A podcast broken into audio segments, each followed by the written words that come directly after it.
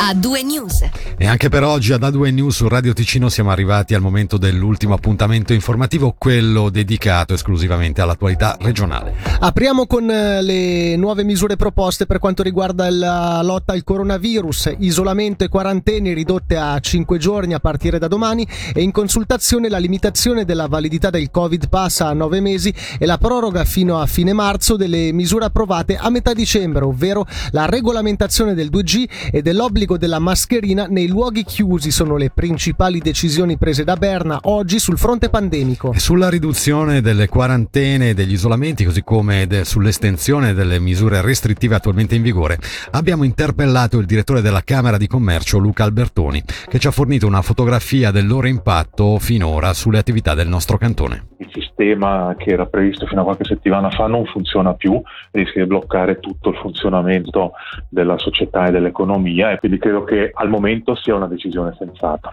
Ma diciamo qualche difficoltà innegabile per le aziende, abbiamo avuto la fortuna, tra tante virgolette, che molte aziende erano chiuse durante il periodo delle feste, per cui eh, eh, l'impatto non è stato fortissimo grazie a questo aspetto. Veramente riprendendo le attività ci si accorge adesso che comincia a diventare un po' delicato per, per talune imprese, una gestione con dei tempi più lunghi di, di, di quarantene, di isolamento, per cui quanto deciso oggi va anche incontro a queste situazioni, cercare di renderle gestibili, poi chiaramente bisogna sempre fare la tara sulla situazione sanitaria, questo è ovvio. Ma diciamo che è un po' difficile ad oggi contestare le misure, le misure in vigore, comprendo anche che siano state prolungate, noi siamo sempre stati molto critici su, sull'obbligo del telelavoro, lo riteniamo una misura esagerata visto l'obbligo, una raccomandazione sarebbe stata eh, meglio, però al di là di questo eh, è vivibile comunque la situazione perché ci sono parecchie eccezioni quindi si, ci si può gestire abbastanza bene tutto sommato. Credo che i problemi più grandi siano per eh, la ristorazione che ha già visto una, una frequenza molto più bassa di avventori, quindi ecco ci sono evidentemente per alcuni settori delle difficoltà maggiori, eh, probabilmente quelli legati più alla vita, alla vita sociale, eh, che evidentemente ne subisce colpi importanti. Torniamo sul caso che nelle ultime ore ha suscitato sdegno a livello sindacale e politico, la mancata riassunzione di quattro dipendenti della ditta di spedizioni DPD. L'ultima presa di posizione in uh, ordine di tempo è del Partito Socialista. La società partner dell'azienda tedesca ha riassunto 11 delle 15 persone che erano state lasciate a casa ma non quelle affiliate al sindacato. Ecco perché Unia parla di operazione antisindacale e ha lanciato una petizione per la reintegrazione dei lavoratori. Davide Maggiori ha sentito Igor Cima, membro di direzione del PS Ticino e sindacalista di Unia per noi è chiaro che chi ha disturbato l'azienda nel corso dell'ultimo anno è stato bastonato, licenziato ingiustamente proprio perché ha sollevato problemi di rispetto dei diritti e perché è attivo nel sindacato. Noi chiediamo all'azienda che vi sia una riassunzione dei lavoratori in questione, se non ci saranno delle risposte nelle prossime ore, qualcosa sia dal punto di vista giuridico che dal punto di vista sindacale faremo.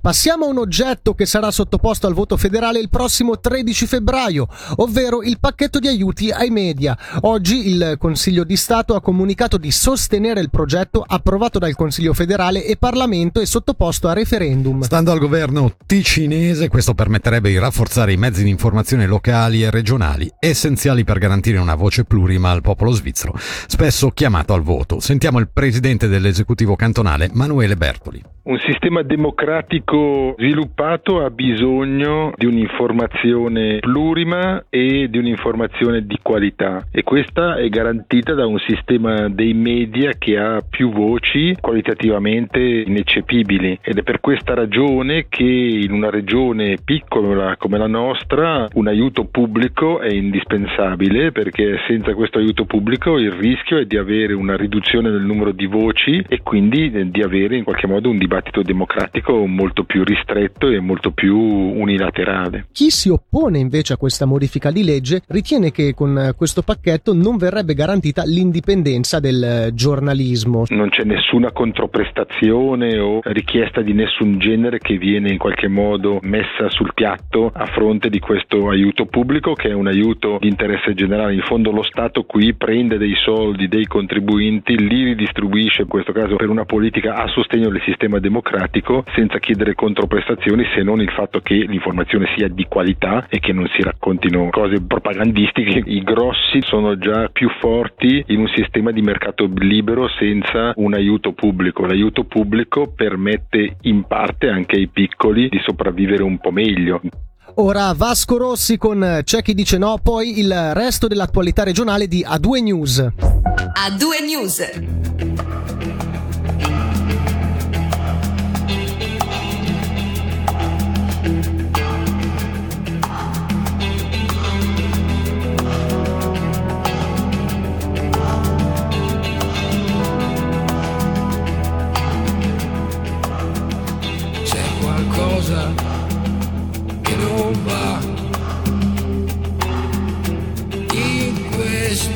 Cielo c'è qualcuno che non sa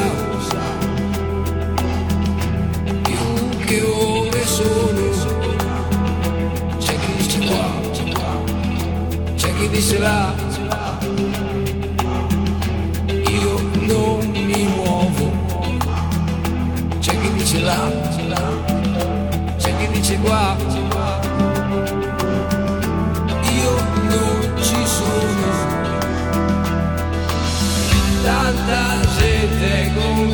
Convinta che ci sia nell'aldilà qualche cosa, chissà. Quanta gente comunque ci sarà che si accontenterà.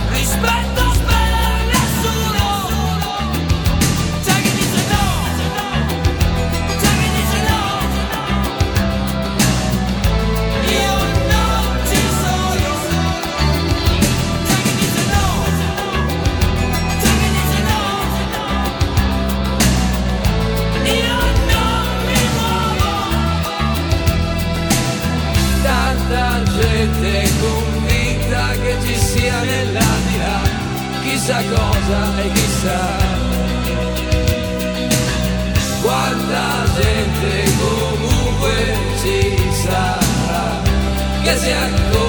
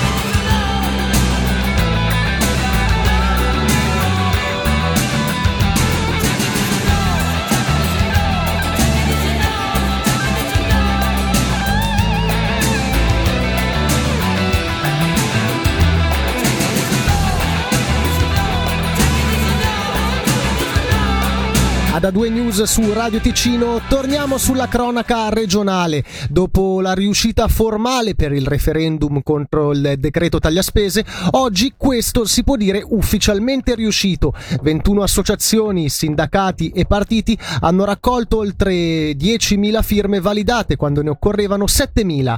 Il decreto legislativo concernente il pareggio del conto economico entro il 31 dicembre 2025 con misure di contenimento della spesa e senza riversamento di oneri sui comuni sarà quindi sottoposto al voto popolare. Raul Ghisletta, segretario del sindacato del personale dei servizi pubblici e sociosanitari VPU di Ticino, ci aveva spiegato i motivi di questo referendum. Mm, La raccolta delle 10.000 firme denota sicuramente una- un interesse da parte dei settori toccati da queste misure di risparmio a, a reagire, in particolare diciamo, tutto il settore sociosanitario, ma anche il settore scolastico e altri, altri enti pubblici che sono a rischio eh, per quanto riguarda la qualità del loro lavoro e le prestazioni all'utenza. L'intento evidentemente è di fare in modo che la votazione abbia, abbia successo, nel senso che il messaggio lo decide poi il popolo. È chiaro che la popolazione, i cittadini eh, dovranno un po' decidere qual è l'impostazione di queste misure, eh, se è corretto fare unicamente dei tagli eh, sui servizi o se bisogna avere un approccio più equilibrato. È un, esame di riparazione per questo mh, decreto legislativo eh, e, l'esito appunto è un esito che toccherà evidentemente il Parlamento, chi, chi ha deciso questo decreto. Ecco, se sarà respinto come noi auspichiamo, evidentemente i partiti dovranno in qualche modo in Parlamento dovranno cambiare rotta. Ecco. Voltiamo pagina, la polizia cantonale, la Rega e il soccorso alpino sono stati impegnati fra ieri e oggi nella ricerca di una persona dispersa sul Monte Generoso. Come riporta il CDT, l'allarme era scattato martedì e le operazioni si sono protratte fino a tarda notte. Nel pomeriggio di oggi le ricerche sono state interrotte, le autorità non hanno diffuso altre informazioni.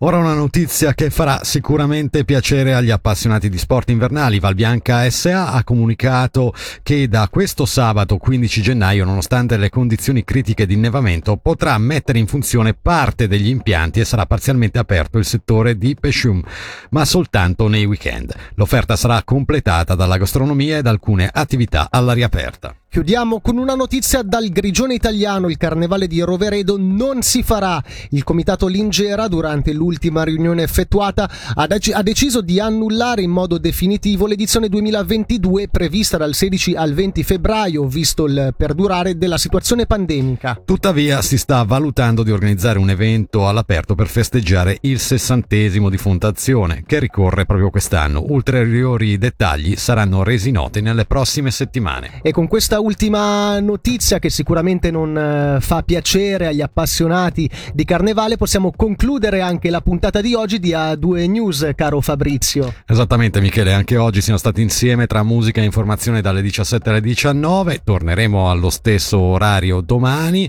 Ringraziamo in regia Riccardo Metri e la redazione al nostro fianco di backup, diciamo. Alle nostre spalle, alle anche, nostre certo. spalle, esatto. Davide Maggiori, prima di tutto Angelo Chiello E per questa sera da Michele Sedili e da Fabrizio Coli. l'augurio di una buona serata. A due news. Grande musica, grandi successi.